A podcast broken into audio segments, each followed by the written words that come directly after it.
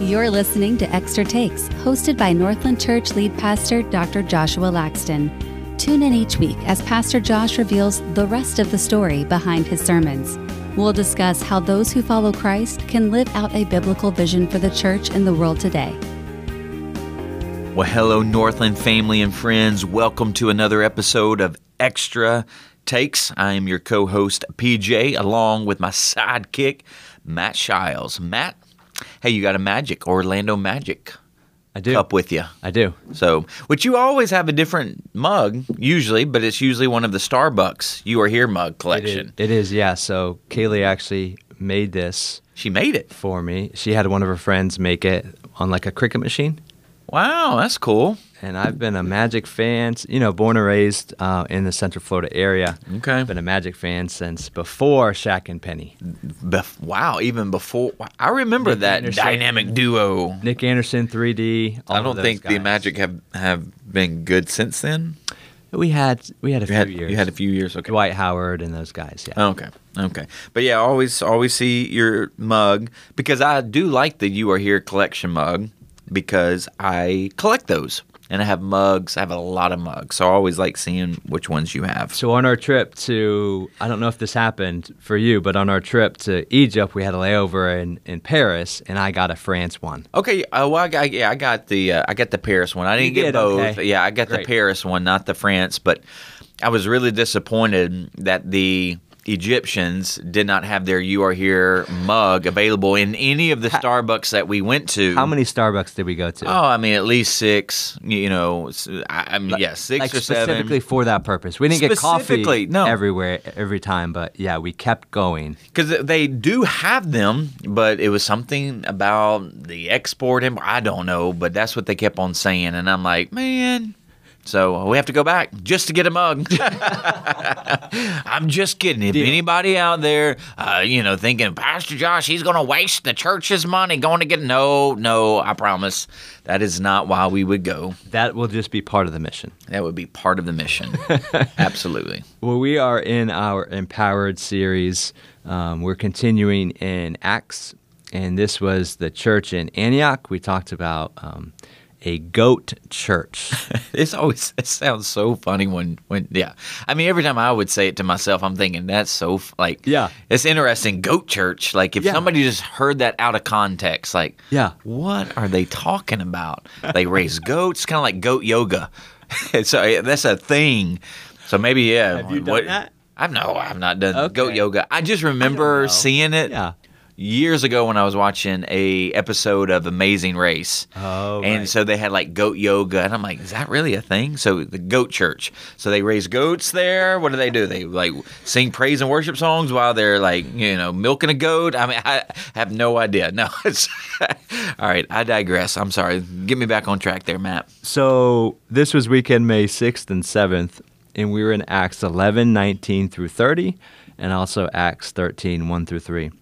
Our main point was a goat church is God's people participating in his mission. In our outline, we asked three questions. So, who participates in God's mission? Uh, what do they do um, to participate in God's mission? And finally, how do they effectively participate in God's mission?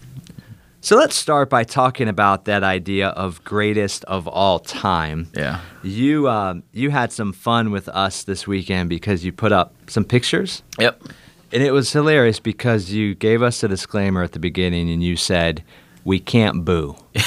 and when you said that, I immediately thought of Tom Brady.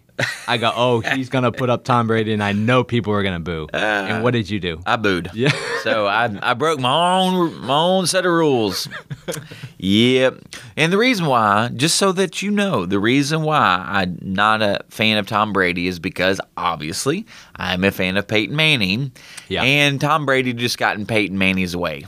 Just Yeah. a little too much. So Yeah. that that's it. He hey, he's, a he's a great football time. player. He's a competitor. I respect that. yeah, But no, he got in Peyton Manning's way. he did. So So, very serious question for you: Tiger or Jack? I, I, well, so I, I love Jack. I, th- I think he will. I really do think that he's probably the greatest of all time. Yeah, uh, he was able to do it for so long. Yeah. Now, Tiger, he's right up there, obviously, with him, greatest of all time, but he did more for the game to grow it internationally. Yeah. And the, if his if he if his body in which he's had a lot of surgeries and now with the car wreck and not like I, I don't know you know he's not been a because of his body mm-hmm. he's he's not going it doesn't look like it now if he comes back and you know at uh, if he's a, if he could be able to do what Phil Mickelson did Right. at 50 and 51 that's a whole nother story so for me it's more about the longevity but what he was able to do for the amount of time he did, he will definitely go down as the greatest of this generation and the greatest of all time for growing the sport. Like whoever's in the sport today and they having the purses, the the winnings that they are, you can thank Tiger for that. Right. But in terms of the golf, Yeah. I really do think Jack will go down as the you know because he did it for so long. Yeah, it's a fascinating debate. Anytime we, we try to do this because it's different eras, but um, we got to see Tiger in his prime, Yeah. right? So anytime you can see somebody at the top of their game doing what they're able to do, it's just fascinating. Oh, absolutely. Oh, I, yeah. I, I loved watching him. I, you know, and even now, like whenever he's in a tournament, you, you You're watching. yeah. and to be able to say that I've seen him in person multiple times, that will that will always be meaningful. Yeah. Maybe the most surprising one of all the slides was the Mickey Mouse and Bugs Bunny. That was surprising, and I somebody, yeah, I, somebody told me, well, it's because we're just tired of we're, we're tired of Disney and Mickey, and I'm like, oh, oh, oh, well, okay, but but but it's not Mickey's fault. like you, know, you know, that's So- actually Joe Curtis said that. He said it's because Floridians are Mickeyed out. And Yeah. he, he made a prediction. He said, You will get that way. I'm going to get that way. You will get Mickeyed out. That's what he said. I don't know. I like. I'm just yeah. But I know the story of Mickey, so that's where like maybe if I knew the story of Bugs, and, and believe me, I'm I'm always wanting to learn. But I mean, like it. It's just a fascinating story how Mickey got started. I mean, Mickey saved Walt. so I thought it was, yeah, I thought it was strange. Bugs Bunny. I, I thought it was yeah, but I mean, obviously the two biggest like fictional characters. I thought about putting like Marvel or mm-hmm. DC comic, but I'm like, you know, I, I could go all morning or all evening Could have with these Harry things. Potter, right? Disney versus Universal. So I could, yeah, well, I could have done a lot of things, Yeah. I guess. So I'm like, well, let's see. Uh, I, I, I was shocked to see that very few people really voted Yeah. on the Iron Chef thing. Like it was very silent. it's very silent. Yeah. So in LA, people, a lot of people don't watch Iron Chef. And then I heard that some people, in a you know, in a funny way, they were offended that I said I'm doing this for the women. I'm like, well, but I don't know. I've never not run across very many guys that watch the Food Network. There may be, you may be you, out I there. I bet you did after this weekend. No, it wasn't. no, no one, no, no one came up to me and said, "Man, I watched the Food Network. Man, that's awesome." Uh, no, uh, I had, yeah, I had somebody offended that I said it was women. There you go. So So something else before we we dig in that that you did mention that I want to bring up is The Chosen. Yeah, Um, so so you just started watching The Chosen, I am through season one now. isn't it amazing? You you brought up the the conversation with Nicodemus. Yes, I brought up, and then I just finished the first. The first season ends with the woman at the well, and yeah, I mean, it's it, a remarkable scene. it is, and I love like, and this is part of where I love the arts and drama, and that yes, when when you are reading through the scriptures, and and yes, there there is some margin for some interpretation for the drama to play out hmm. But they are true like he's jesus is you know the the guy who's depicting jesus. He's quoting and but he's he's you know also in, injecting some things that would kind of move a conversation too. Yeah. and so it is. It, it's just fascinating. And then one of the things that i keep thinking about though and i'll go ahead and share it on extra takes is Pastor Gus and I, uh, last week we sat down with the travel agent for us to take a group of Northlanders who would want to. We have about hundred spots available right now. So when we when we make it live, there will be hundred spots. But we're going to do a journey, is what we're calling it, next year from from Egypt to Jerusalem. So basically, from Cairo to Jerusalem, we're going to call it the Exodus to the Promised Land journey. And so uh, the the thing that I, I keep uh, playing over in my mind is I can't wait to get there and actually see these places where not only obviously I've read about, but now watching The Chosen, Yeah. this drama is depicting. Yeah. And so I'm very, very excited about that. That's awesome. So stay tuned. Okay. Northland family, uh, info some more info will be coming out in the next month. Yeah, that that's really exciting. And for me, one of those scenes that's so memorable that I go back to is when um, when Jesus calls Matthew. Mm. And you can, I mean, he's in the tax collector's booth. And no one liked Matthew. Oh, Peter didn't like Matthew. Peter goes, "You don't understand, right? You don't understand Jesus, who he is, Right. Right? Yeah. Yeah. And uh, and it was remarkable to see the change in Matthew, yeah. right, from being timid just to being like sure Mm. and bold. I haven't got there, man. You ruined it for me. No, no, no. In fir- in the first season, he's Like not. episode three. no, he's still still a little timid. Uh oh. Really? Yeah. He hasn't been called yet? Wait, no, he's been called. Yeah, yeah, that when he's been when he was Well, called. yeah, he, yeah, yeah. Yeah, that was the scene Okay. when he was called out of the tax collector. Oh, that well, that yeah, that moment, he right? was- he He's like, bold, yeah, yeah, and I, yeah, I love the one about. Well, I love the scene Nicodemus. He should have went, but he didn't. But he gave them money, yeah, and so, um, but because it depicts the the cost of Yes. following Jesus, and right at that point, he he could not yeah, really pulled the trigger of following him at that point. Yeah. and so, anyways, like, yeah, it's it's been great. So I love it. it's awesome. And I have no idea. I have to talk to Donna to see. All right, what, like, where, where did this come from? That you know, we can be, we, we- you know, we can be put in for all expense paid. Like, why, why wasn't I part of that? You know, like, anyways. So, no, that's great. So let's dig into those three questions. Um, actually, before we get there, just just in general, this idea of a goat church. Because when we think about those lists, and, and when we t- think about the greatest of all, all-time conversation, it was either two or three or even six. Um, and my question to you is: Is could it be that the goat church list could be more than just one, two, or six, but actually hundreds or thousands of churches? Oh yeah, because I was just considering, you know, only in God's economy could that happen. Because we think the, the goat is the, the upper echelon, just a few, but in God's economy, um, based on your definition, there could be there could be thousands. There- well, yeah. So, so think about so, and and, and I actually thought through that. Uh, and again, it didn't make the didn't make the message, but if you look at how we measure even what I had put on the the screens, Yeah. right? If we start measuring who would constitute one of the greatest of all times, we're looking at their stats. yeah, And the reason why they're in that conversation is because they were above the rest. Mm. And, and so again, even take or so so in, the, in the, let's just say in a professional category, you you have the average, mm. you have the above average, and then you have the elite. Mm. And so these these players that are part of the greatest of all time conversation, they are the elite uh, of of those who are e- extremely great. sure, yeah, And so now, when you think about the greatest churches of all time, yes, you, you're basically you, you're if if you want to be part of that conversation as a church, then what you're doing is that you're raising what the average would be.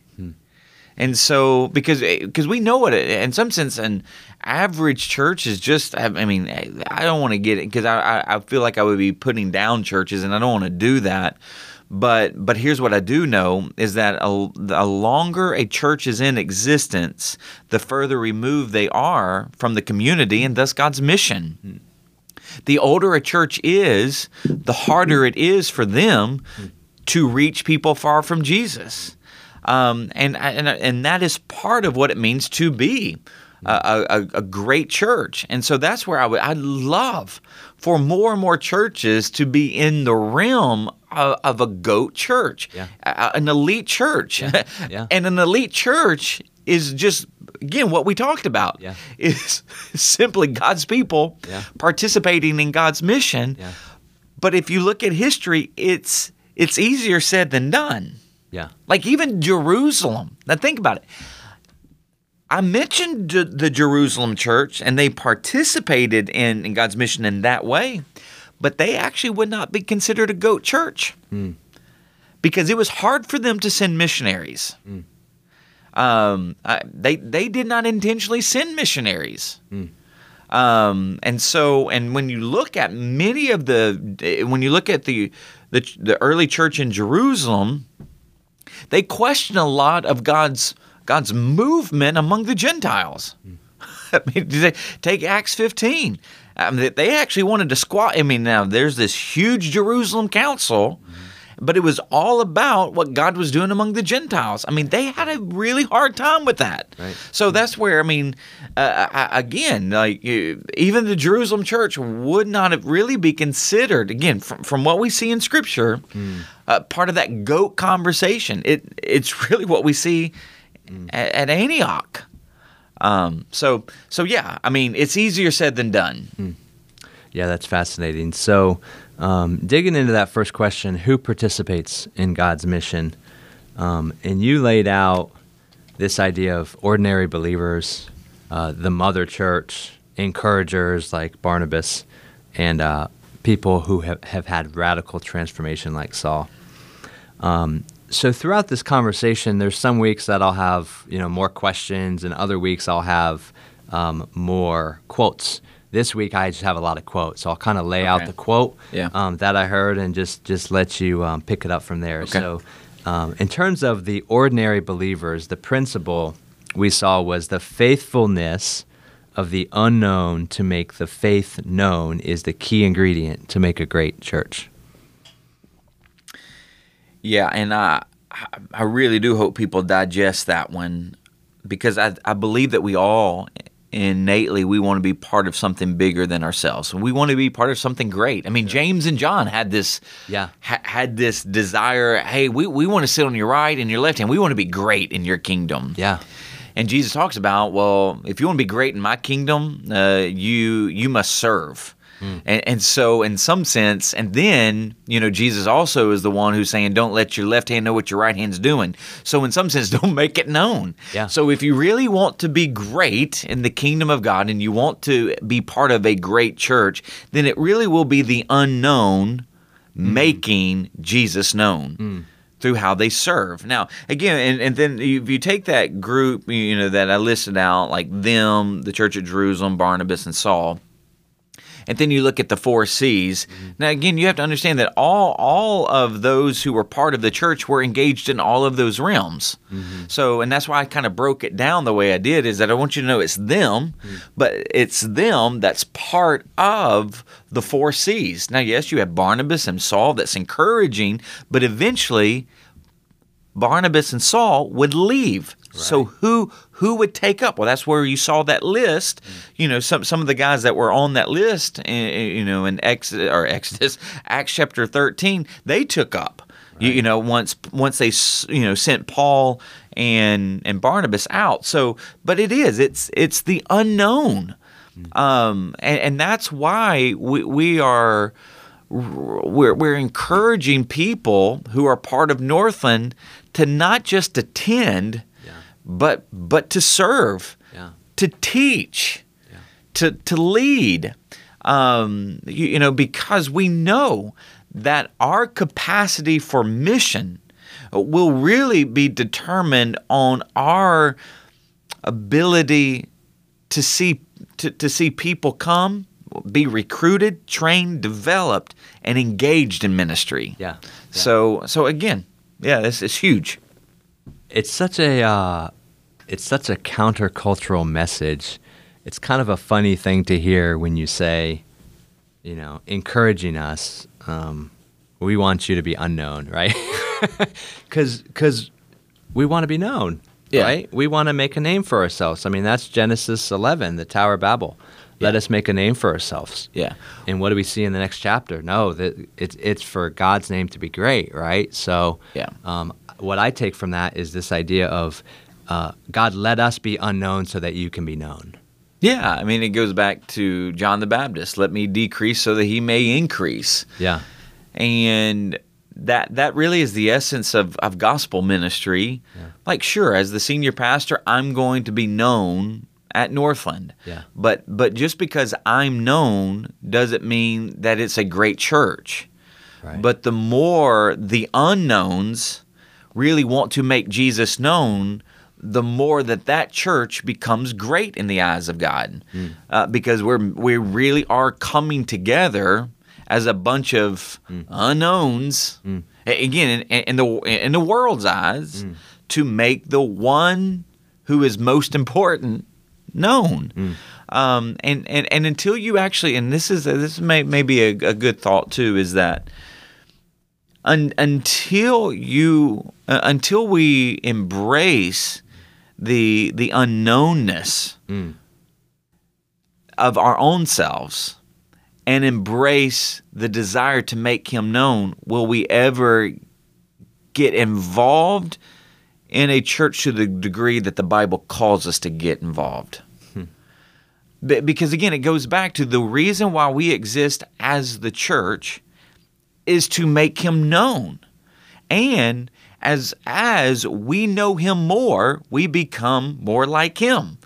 And as we know him more and become more like him, he becomes more known. A- yeah. And when you have when you have more and more people doing that, then the, the, the church is elevated in a way because they're just wanting to make Jesus known. And Jesus says, If I be lifted up, I will draw people unto me. I mean, so so again, it just it, they're all it's all connected to this idea of making him known. Yeah. So, and, and then yeah, you, you see how that that that he's going to be made known really through the vehicle of them, the the church, but also with key leaders in the church like the encouragers, the the Barnabases, uh, the, the the the teachers, those who are really engaged in vocational ministry. Because I would say that Barnabas, eh, eh, at least from what I know of Barnabas, he seems to be the, this wealthier guy uh, who is able to sell land, give it to the church. Seems like he's older. Mm-hmm. And that he's really just engaging the church. He's serving the church really as a lay person. Mm. Um, and Saul is going to really engage the church more as this vocational mm-hmm. person because of God's call on his life. That, that God in Acts 9 called him mm. To be an instrument for him to the Gentiles and the Jews. So, uh, so Saul's going to make it, and again, he, he's younger than, than Barnabas. And, and so you, we need everybody. We need them engaged in ministry.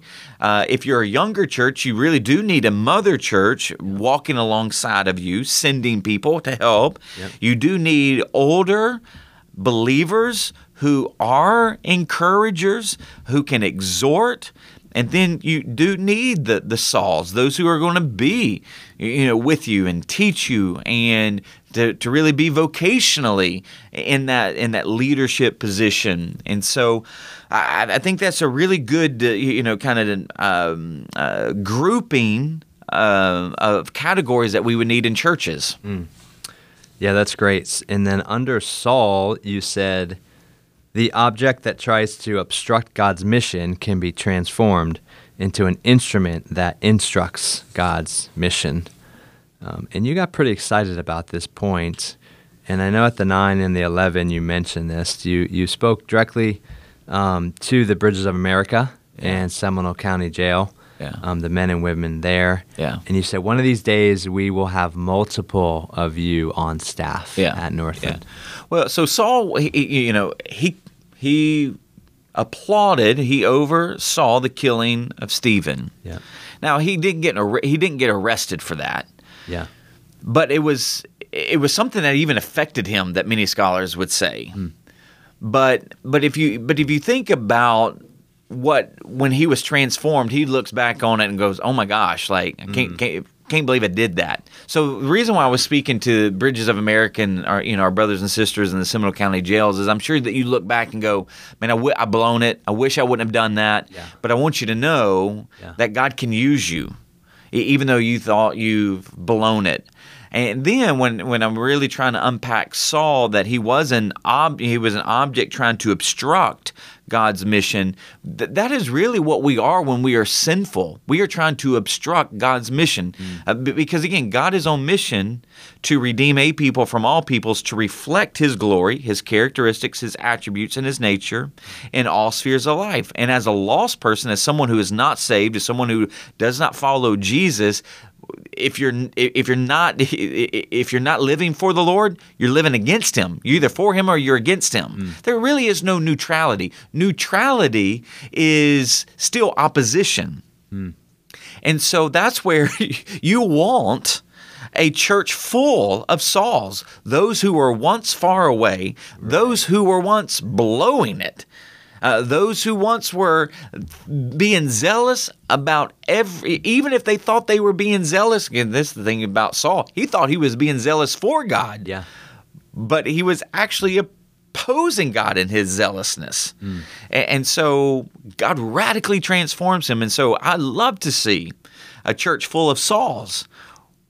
They once were lost, living for hell, and now they really are living for heaven in this official capacity on staff. Hmm. And then that's where I wanted to really speak to to those who are are in these these spaces in life where they might be tempted to be down on themselves. Hmm. Just know that God can take you where you are, transform you into a a, a person that you would not even have recognized, mm. but use you for the glory mm. of His name. And and so I just hope I really wanted to really be in, en- en- encouragement and, and and really kind of connect that He killed somebody, even though He didn't, He wasn't sent to prison, Yeah. you know, for it. But God through through his you know through the, the through his life radically saved him and mm-hmm. put him on a different trajectory so who instigated Yeah. the the persecution Yeah. where they scattered is now Yeah. on staff at the church that was birthed from his persecution of the church. Mm-hmm. And so that's where, you know, so he became a persecutor of the church now to a preacher in the church. And I'm like, listen, that that only God can do that. Only God. Amen. Yeah, it is remarkable to think about one that obstructs then ends up instructing and being so instrumental. Yeah. Yeah, it's it's powerful for all of us. I mean, we can. Um, uh, I think last week or a couple weeks ago we were talking about we we don't consider the weight of our sin. Yeah. You know, the, the more we consider the weight of our sin, the the more that point will really resonate with all of us, Yeah. right? Not just some of us, but all believers should really resonate with Saul Yeah. um, in in his transformation. Um, so the next point, what do they do to participate? We laid out the four C's. I thought this was was awesome, an awesome way to really cast that vision of of uh, why the four C's and, Yeah. and why it's biblical. Um, you you laid out, you know, all the countries. That was awesome. So Yeah. Um, so when you asked Pastor Gus to, to do that a couple days ago, this was a list that Pastor Gus and I, you know, we sat down, I don't know, a couple years ago, and I just took out the 195 countries and we just went down the list. Do you know this person? Do you know that? Do you know someone from this country? Yeah. And he would name names, right? Wow. Yep, this person, this person. Um, and if anybody could do that, you know, in this church, it'd be Pastor Gus. Um, but undoubtedly, anytime you you start naming names, you know you have a chance to uh, to miss some people. And I think we added a couple countries throughout the. Oh, we did. So we, we got about 45 now. so I, I bet we're over fifty. Okay. Uh, that's just my gut because I bet you know when we think about the uh, the unknowns, Yeah. I bet there's some unknowns. There's probably, yeah. yeah. Um, So that's remarkable. Forty-five that we can name. 45 that we can name. Yeah. Yep. Um, and, and that really gets into that next part about um, the Chris. How do you pronounce that? The Chri- Christianos? Christianos. This Yeah. idea of the party of Jesus. Yeah. Um, and you said if you make church and the expressions of worship only about one kind of party, your party will always be so much smaller than the party of Jesus. What what can we learn about that? I think there's a lot of things that we can can learn. But the fir- the first thing, and I would say first and foremost, don't make church about you. Don't make it about your style, your preferences, what you like, what you don't like. Now, again, we, we have those. And again, I'm not saying that they're Yeah. in and of themselves are bad. I have Yeah. preferences, I have a style. Yeah, and that's easier said than done. It's easier said than it done. Happens unintentionally. It happens on it happens Yeah. on and that's why I'm saying first and foremost just you're always saying church is not about me. Mm. Because what typically happens is if you make church about you, then you start gravitating to the places or, or the people that are just like you. Like there, there's this, Yeah. there's this book that I read, and it's not even again, it's not even a Christian book, but it's called The Big Sort. It's bought by Bill Bishop, and it's talking about basically how uh, people in the West, people in America, tend to group around who they identify with Yeah. in a, an homogenous way. These are people that look like me, talk like me, uh, similar socioeconomic status than me, and and again, what what then what you start creating in that regard is factions. And so it's very much like the Divergent series. You know, they had five factions. Yeah. And don't ask me to quote all of those factions. I actually like the series. But again, in all of these factions, they were the same same kind of person. Right. You wore the same thing, you did the same thing, all of that. But it was the divergence mm. that had a little bit of all of these. Mm. And they can't, you know, and so when it comes to what the gospel is doing, the gospel doesn't create factions, it creates a new family, a new race. And so therefore you bring in your your diverse expressions and you make them part of so think about a, a mosaic picture. Yeah. So you have all of these little tiles Yeah. that are unique and different. And when you just look at them, now could you imagine if all you you yeah, like they're they're they're they're confusing mm. or they're you- but when you put them all together mm. Then it's this beautiful picture. Well that is the church. So you're taking all these different expressions these styles uh, styles of dress styles of music Yeah. and you're, you're bringing them together to celebrate the diversity. Yeah. And and I know that it really is. It's easier said than done because the New Testament church had a hard time doing it. Yeah. That's why Antioch once again would be classified as this goat church. They somehow they were able to do it. Like I read that list and, and somebody kind of laughed at me you, when I was reading that list in just chap, chapter 13. But we we see that Barnabas Simeon called Niger. So so we, we have Barnabas, uh, S- Simeon. Uh, he- he's black, so he's he's from Africa. And then we have Lu- Lucius of Cyrene and uh, Manaen. Uh, he's royal, you know, he's like, you know, he was friends with Herod the tet- Tetrarch, and then Saul. Uh, so you have uh, you have whites, you have Jews, and you have Middle Easterners, and you have you have a black man in leadership, right there. It's like I don't know how you. I mean, at that point in time, that's pretty diverse for all of them, all of them to come together and be called the leadership Yeah. of the church. And so, so they were, and, and that's that's so important because when you think about the diversity coming together in in a leadership, they help. They, they help move the church to understanding the differences of, of culture, you know, cultural expression as they worship Jesus. Mm. And, and so it really does help. Mm. Um, and that's why in this, and there's this conversation in the church today called mul- the multi ethnic church. Mm. And it, many people talk about how difficult it is for a church to be multi ethnic.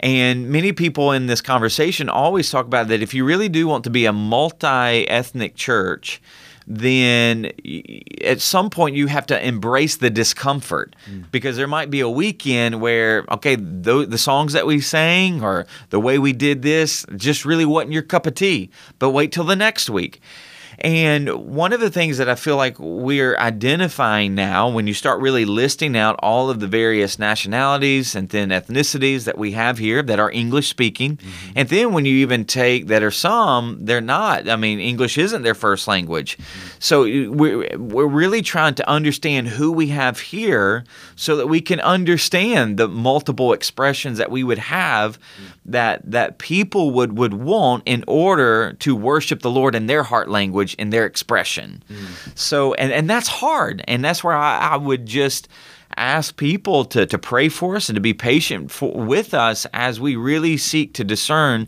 the best way to lead a, a multi ethnic, multi generational, multinational church Yeah.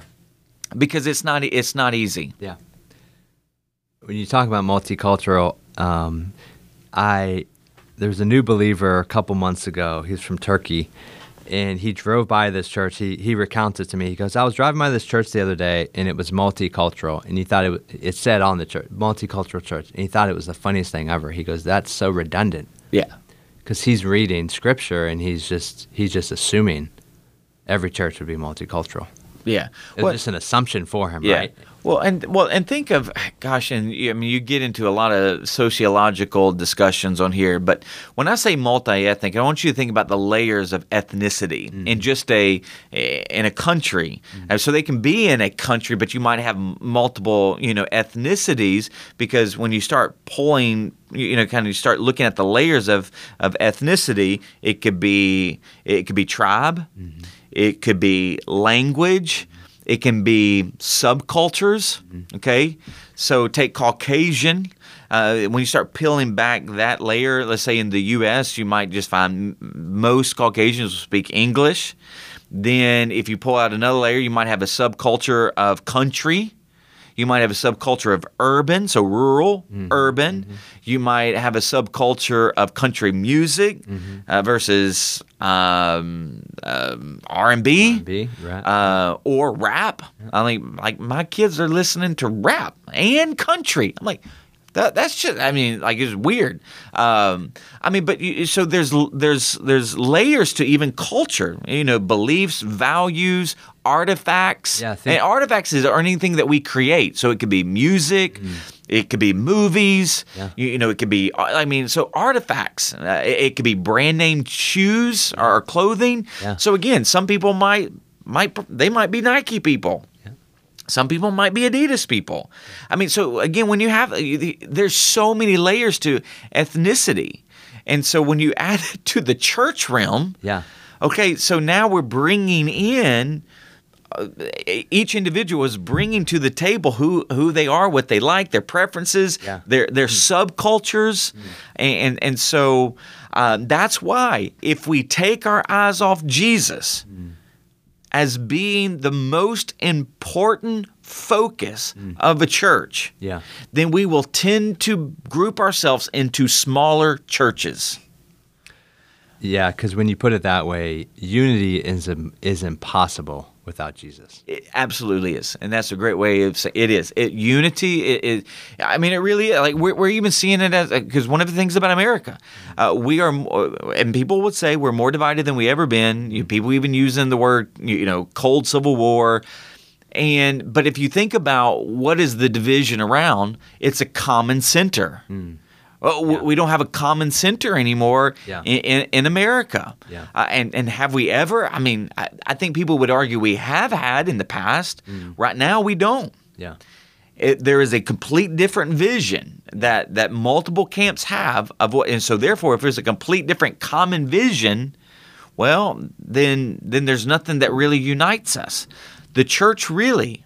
Uh, and if you think about other religions, and I, I was I was encouraging somebody this this week. I met someone on Saturday that told me that they're not a believer, but they really appreciated what I had to say and that they're right now just studying other religions. I said, Well, here's what I would really encourage you to do. I said, Man, that's awesome. Be a learner. I said, But what you'll find about Christianity, what I talked about, there's no other religion on the face of planet Earth uh, that seeks to do what Christianity can do, which is to unite in, in our diversity and celebrate our diversity. Yeah. Take Islam. Yeah. I mean, if you're really true to Islam, Islam is going to convert you to Islam, meaning everything, even culturally. Uh, like, because people don't real, many people don't realize this, but but if uh, the Quran is translated into any other language, it's no longer the inspired. Like they don't see it as inspired, so it might be a, a commentary of the Quran, But if you really want to uh, be Islamic, you actually need to know the heart language. You learn Arabic. You read it in Arabic. Your prayers are in Arabic. Yes. Yep. That's not Christianity. Yep. Because, and this is what's so fascinating, is that you had Jesus Christ, the Son of God, fully God, fully man. He, he, he was, again, he's the second member of the Trinity. He was Jewish. Because again, God, God had established his covenant through the Jewish people, but he's Jewish. He speaks Hebrew, yet the Bible is written in Greek. And, and, and why, why was it? And it was actually written in Koine Greek, mm-hmm. which was the common street language of the day, meaning it was like the Message Bible. It, it, it tried to it tried to you know strip through formal language, mm-hmm. academic language to make it accessible to the common mm-hmm. Gentile in the known world. Hmm. And and um and so that that's I mean why well, and then here's another thing. This is a beauty this is why this is why I mean again Christianity is different than any other religion. So at the Tower of Babel in Genesis 11 God confuses their language. Now they they speak various languages because they they they wanted to show God how how great they were, not how great he was. So they built a city for their namesake, built a tower into heaven just to say, look at look at us. Well, in Acts chapter two, you have now these God, you know, basically you have these um, uh, well Jews from all over. It's called the diaspora for them being scattered out. Uh, they're speaking other languages because they are now from all of these different parts of the world. But for Passover, they're coming into Jerusalem to celebrate Passover. Well, the Spirit falls, and as the apostles begin to speak, then the language, so they're speaking more than likely Hebrew, but as they're speaking Hebrew, it's falling on the ears of these Jews from other parts of the world that speak another language in their heart language. Hmm. What is that saying? Is that God is a multilingual God who wants to put the good news that He is making all things new through His Son, Jesus Christ, His death and resurrection, into the heart language of the nations. So he's celebrating their diversity. He's celebrating their language. And then at the very end uh, of the Bible in Revelation 20, 21 and 22, when you see the nation streaming in and bringing their stuff and lang- what, what many scholars would say, it's their cultural expressions. This is what we've done. This is this is you know this is what we are gifted in. This is uh, this is what we've done with our hands, and we're we're we're laying it down to at your feet as a tribute to bring glory to you. And so that's the beauty of the body of Christ is that we Christianity is the only religion that celebrates the the unity or it celebrates the diversity of people in this unified body. Amen. So Oh, well said. Oh man, that's I get excited so about powerful. that. Yeah, Well, you Eh, should. Yeah, I mean, I really do. I get excited about that. But I know. But again, I want to go back to it's stinking hard. It's impossible. Yeah, It's And- impossible without Jesus. There's this there's this Yeah. uniqueness in the desire for unity through diversity. Yeah, and you know what? One of the ways that we can, and I, I forget you, you wrote down your original question, and maybe you can repeat that. But um, but one of the one of the ways that we do it is through sitting down and listening, and and hearing from one another.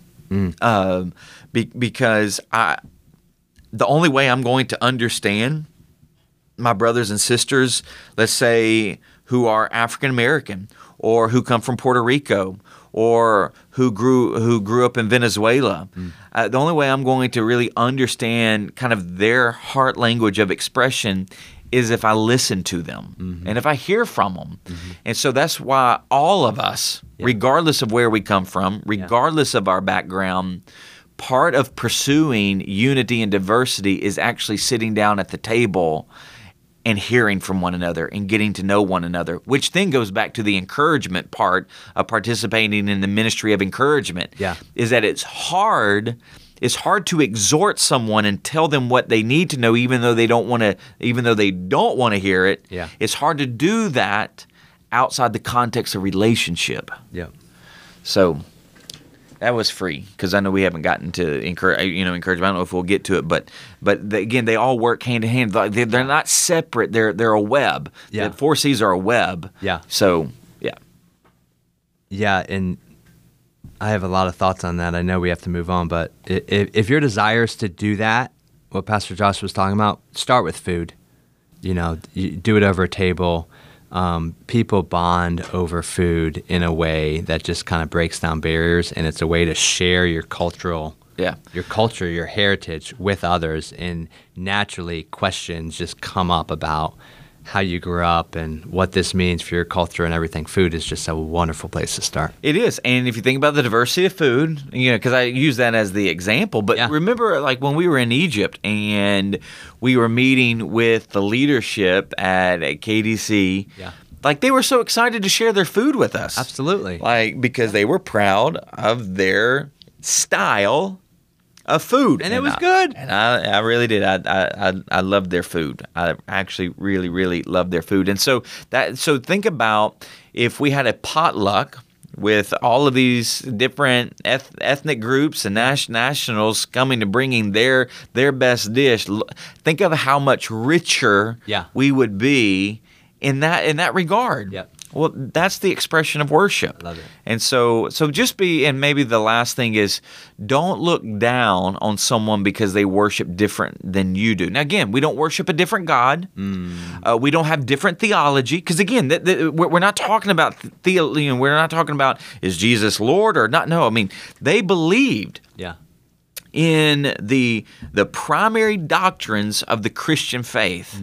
It was these these when I say tertiary elements of of the practice of, of, of their faith and the expression of their worship um, that, that may have been different Yeah. um, and so so that's where I'm like don't look down on somebody because they don't raise their hands Right. don't look down on some you know don't don't get mad and upset because they don't sing your song now Yeah. again uh, we want to grow in that but but be careful of how you start viewing people who have these different expressions of worship and that that will that will help in the development of a more unified multi-expression driven church Well said. So let's move on to that the third question, how do they effectively participate? You talked about the hand of the Lord and the importance of that. You said the hand of the Lord isn't on his church because of his church's hands do great things. It's because our hearts long for the Lord to do great things. Right? The importance there is um, it's not because the church does great things, right? It's not what the church does, it's where the church's heart is. Um, and in that conversation, you also talked about fasting and prayer. So I know you wanted to, to talk about that a bit. You were um, you were honest and vulnerable and said, "Hey, I I was I've really been convicted in this area." So can you talk a little bit more about uh, that conviction with uh, with fasting and, and just this idea? Yeah, yeah. I mean, yeah. Before I, I touch base on that, I, the the hands and the heart thing is really really important because I believe churches in America tend to be more Martha driven than Mary driven. We just got to go do do do do do. Yeah. And again, that that's great. We have a heart. We have a heart to serve with our hands, but but if but if you don't have a heart to hear, and, and a heart to beg Jesus mm. for what we actually need, then what what what tends to happen is that we exercise ministry and mission more in our own power, what we can do with our hands, than in the power of God. And so never forget that. Like we need we need God's hand on us. We don't need Josh's hand, we don't need Matt's hand, Gus's hand, Derwin's hand. We don't need Renee or Pauline's hand. Yeah. We don't need Kim's uh, like we don't need like I mean I can start we don't need that's not the touch we need. We need the hand of God to touch us. So I, I you know, anytime I can stress that, I want to stress it. Again, it doesn't mean that we don't serve. Doesn't mean that we don't use our hands to serve. But if we, but but if but if that's what drives us, mm. then we will actually miss the heart of God. And so, because we actually need to beg Him for His heart and His hands to use our hands. That's so so, important. um, It's so important, it, you know, and that's an that's an ongoing thing. Well, it has to be a constant reminder. It has to well, and and I and actually bring that. I really do bring that mindset into my preaching, and I think that's why sometimes I get so caught up into like I, like I don't even think about my when I say like in the moment preaching. I, I just want God to use me. So I'm constantly begging him. I I want to decrease. I want you to increase. I just want to be a mouthpiece. I want to step to a side, you know. So I mean, I really and that that is how I mean, I really like that's how I preach. Like, and if I started thinking, oh, I'm such a good preacher, I promise you, I literally had this. I mean, I have this thought. I mean, most of the time. Um, is I'll create a framework or I'll create when I say a framework or an outline and I go that wasn't me. Wow. Like that wasn't me. That that was him and I'll say thank you Jesus. Like so because if I ever start thinking that I'm a great preacher, Ooh. that look look at how I can look at a text and I can frame it out, I have missed the boat on what God's called me to do. Yeah. You, you know, be, because he's just he's just asked me for my availability, n- not my ability. Say that again. He's asked me for my availability, not my ability. Hmm. And so now, sure, has he given me abilities? But if I start to put my abilities before my availability, then I'll start making ministry about me and what I can do and how good I am. And so I, I don't want to do that. So anything that I do, I'm, mean this, anything that I do from a pastoral standpoint, from an outline, uh, from, from a little pithy phrase, from an article that I would write for wisdom that I would spout out, and people go, man, that, that that's not me. I'm telling you, that's not me. Yeah. That's God's hand on me. And if I ever start thinking that it's me, God's hand will be released from me. Right. And and I don't want listen, I don't want that because I truly believe that if God's hand is on us, we will do far more for his name's sake than we will ever do in our own power Yeah. in our own hands. Yeah. So so that's why that that's huge. I mean that is that's why I stressed that one. I mean I stressed it and so I'm obviously stressing it now in extra takes, but then it goes to the prayer and fasting, and so it's so funny. It's like I, you know, people were texting me, "Hey, let, let me know if you want to talk about fasting," and I'm like, I, I appreciate it, and I'm going to talk to a few people, but listen, I know about fasting. I just have not made it a spiritual discipline, Right. and, and there's some reasons for for that, and and it has been really when I say uneducated, you know, really not as a lack of education on my part. And one of the reasons why I have not practiced it as a spiritual discipline is because I work out pretty significantly, hmm. and so I I didn't I. I I, I didn't know how to combine those. Now I'm actually reading resources that tell me how to combine them hmm. Um, and and then like so I know that fasting. So so so think about. So people would say, well, you know, why, you know, what why do you fast? Well, well, well, fasting. What what Jesus tells us in Matthew nine, kind of fourteen through following, is that you had you had some people that came and asked Jesus why his disciples didn't fast. And he said, well, because they have the bridegroom with them. So basically, he was saying, hey, they, they, they got the groom with them. That's me. And so as long as they have the groom, they don't need to fast. But when when the groom leaves, then they will need to fast. And so there's there's this instance, uh, there's the there, there's this essence that uh, people like John Piper or Richard Foster would say that fasting is longing for the not yet kingdom of God. So so we're part of the already. It's it's it's broken in because of Jesus' death and resurrection, but it's not fully, and it won't be fully here until Jesus comes back again. And then he fully sets it up. He makes it then new. And so so think about fasting and and again th- this is what I do know is that when you fast, and, and, there's multiple types of fast, and I actually got a book. It's called Fasting for Spiritual Breakthrough, and it's by Elmer Towns. So, Fasting for Spiritual Breakthrough by Elmer Towns, and it's non biblical fast. And so, in, in, this book, here's what here's what uh, uh, Dr. Towns he talks about is that there could be uh, the disciples fast, and that's fasting for freedom from addiction. It could be the Ezra fast, fasting to solve problems. It could be the Samuel fast, fasting to win people to Christ. It could be the Elijah fast, fasting to break crippling fears and other mental problems. The widow's fast, fasting to provide for the needy. The St. Paul fast, fasting for insight and decision making. The Daniel fast, fasting for health and physical healing. Uh, John the Baptist fast, fasting for an influential testimony, and then the Esther fast, fasting for protection from the evil one. And then when, when you think about there's multiple ways that you you can fast, you know what he talks about is that there's a normal fast that is going without food for a definite period, the absolute fast which allows no food or water at all, the partial fast, which, which could be the omission of certain foods or uh, schedule. So intermittent fasting would fit into a partial fast. And a rotational fast that consists of eating or omitting certain families of foods for designated periods. So it would be kind of like a Daniel fast. Mm. So I say all of the, the different types of fast and the four big buckets of fast because when you fast, you're going without. Mm. And so take about oh, so take it, you know, take example the next 24 hours. Let's say we go without food. Then what we need to do, and we need to say, okay, why are we going to fast? And so again, those nine different fasts, maybe it's for a besetting sin, and we're going to fast.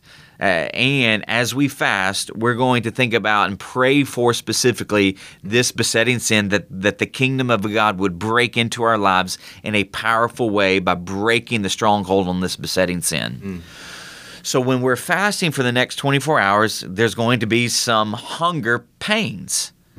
Normally, we would fill our stomachs with food to satisfy hmm. that hunger. But what fasting will do is saying, all right, so now we're going to substitute that hunger pain and we're going to feel it hmm. with this this this prayer and this longing that God would would fill us with power to break this. Yeah. Um, and so, and then again, for whatever fast that you, you know you, you're doing, and so that's why whenever you fast, there's always a purpose to that fasting. And so that when you are doing without from that normal schedule, so let's say you're fasting from Netflix or you're fasting from TV. So when you would normal sit when you would normally sit down and watch something, maybe you're going to go on a walk and you're going to fill that time with begging the Lord to to meet you where you are.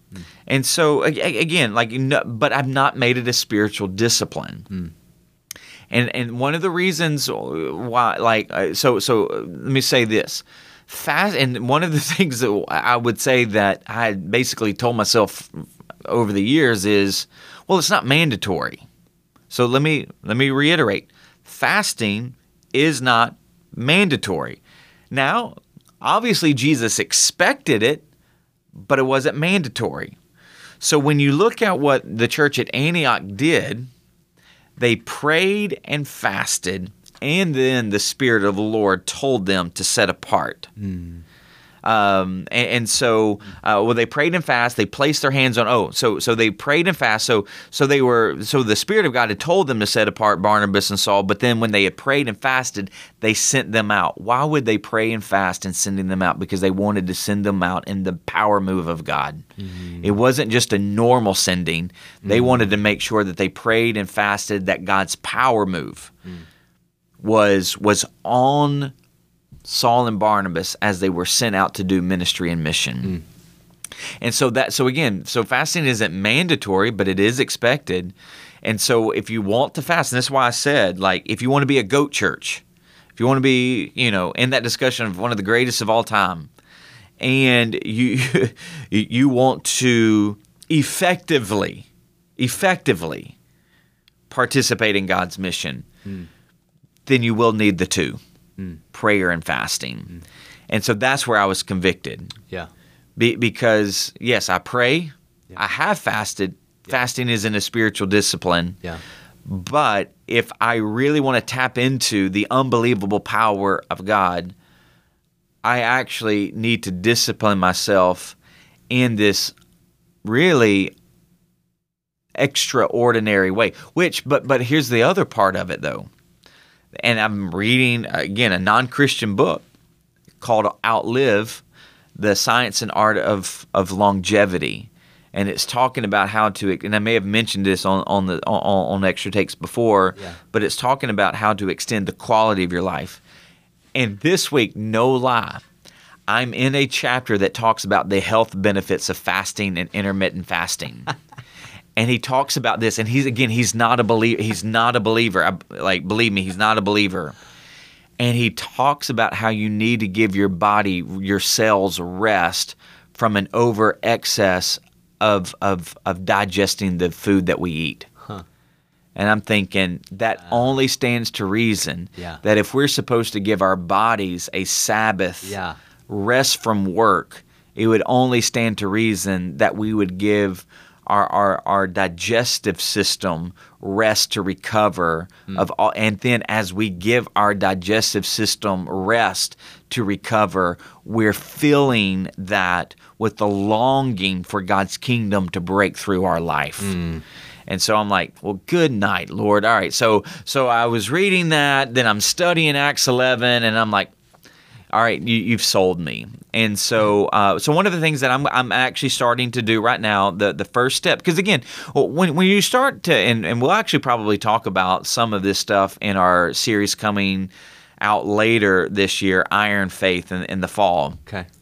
But when you start to when you start to introduce a new discipline in your life, don't go from zero to hero.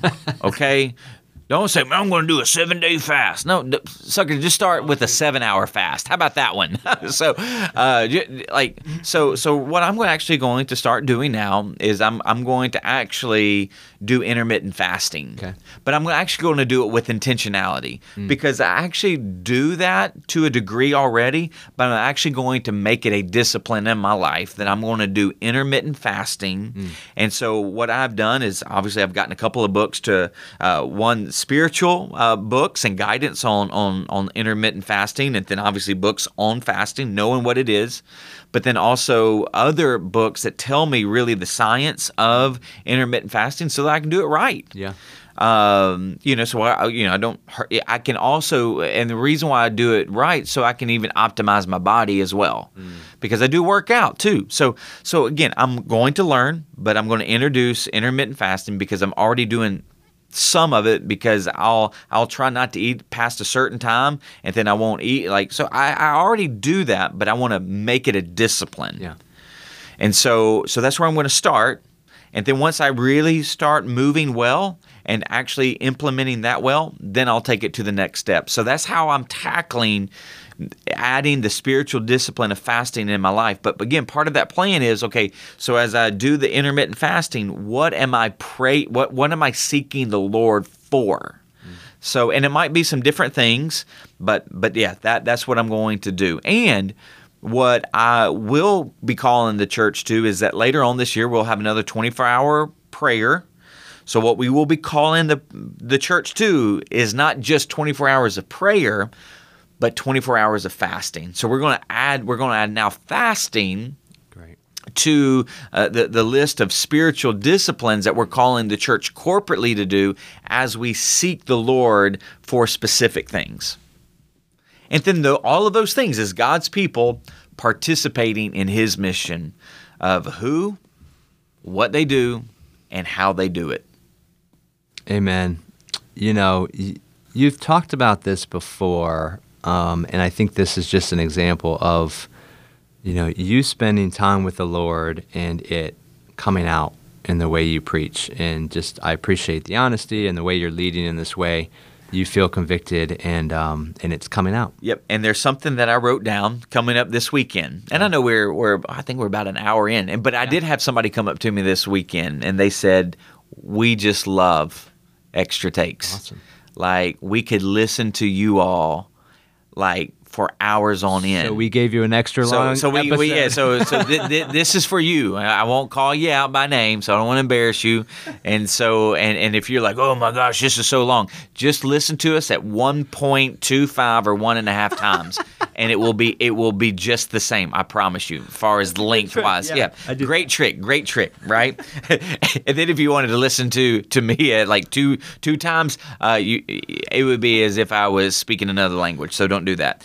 But I actually wrote this down in my notes for this coming weekend and and uh, sharing it with the senior staff because again, I want the text to speak to to to me as the pastor of how can we shepherd and pastor well.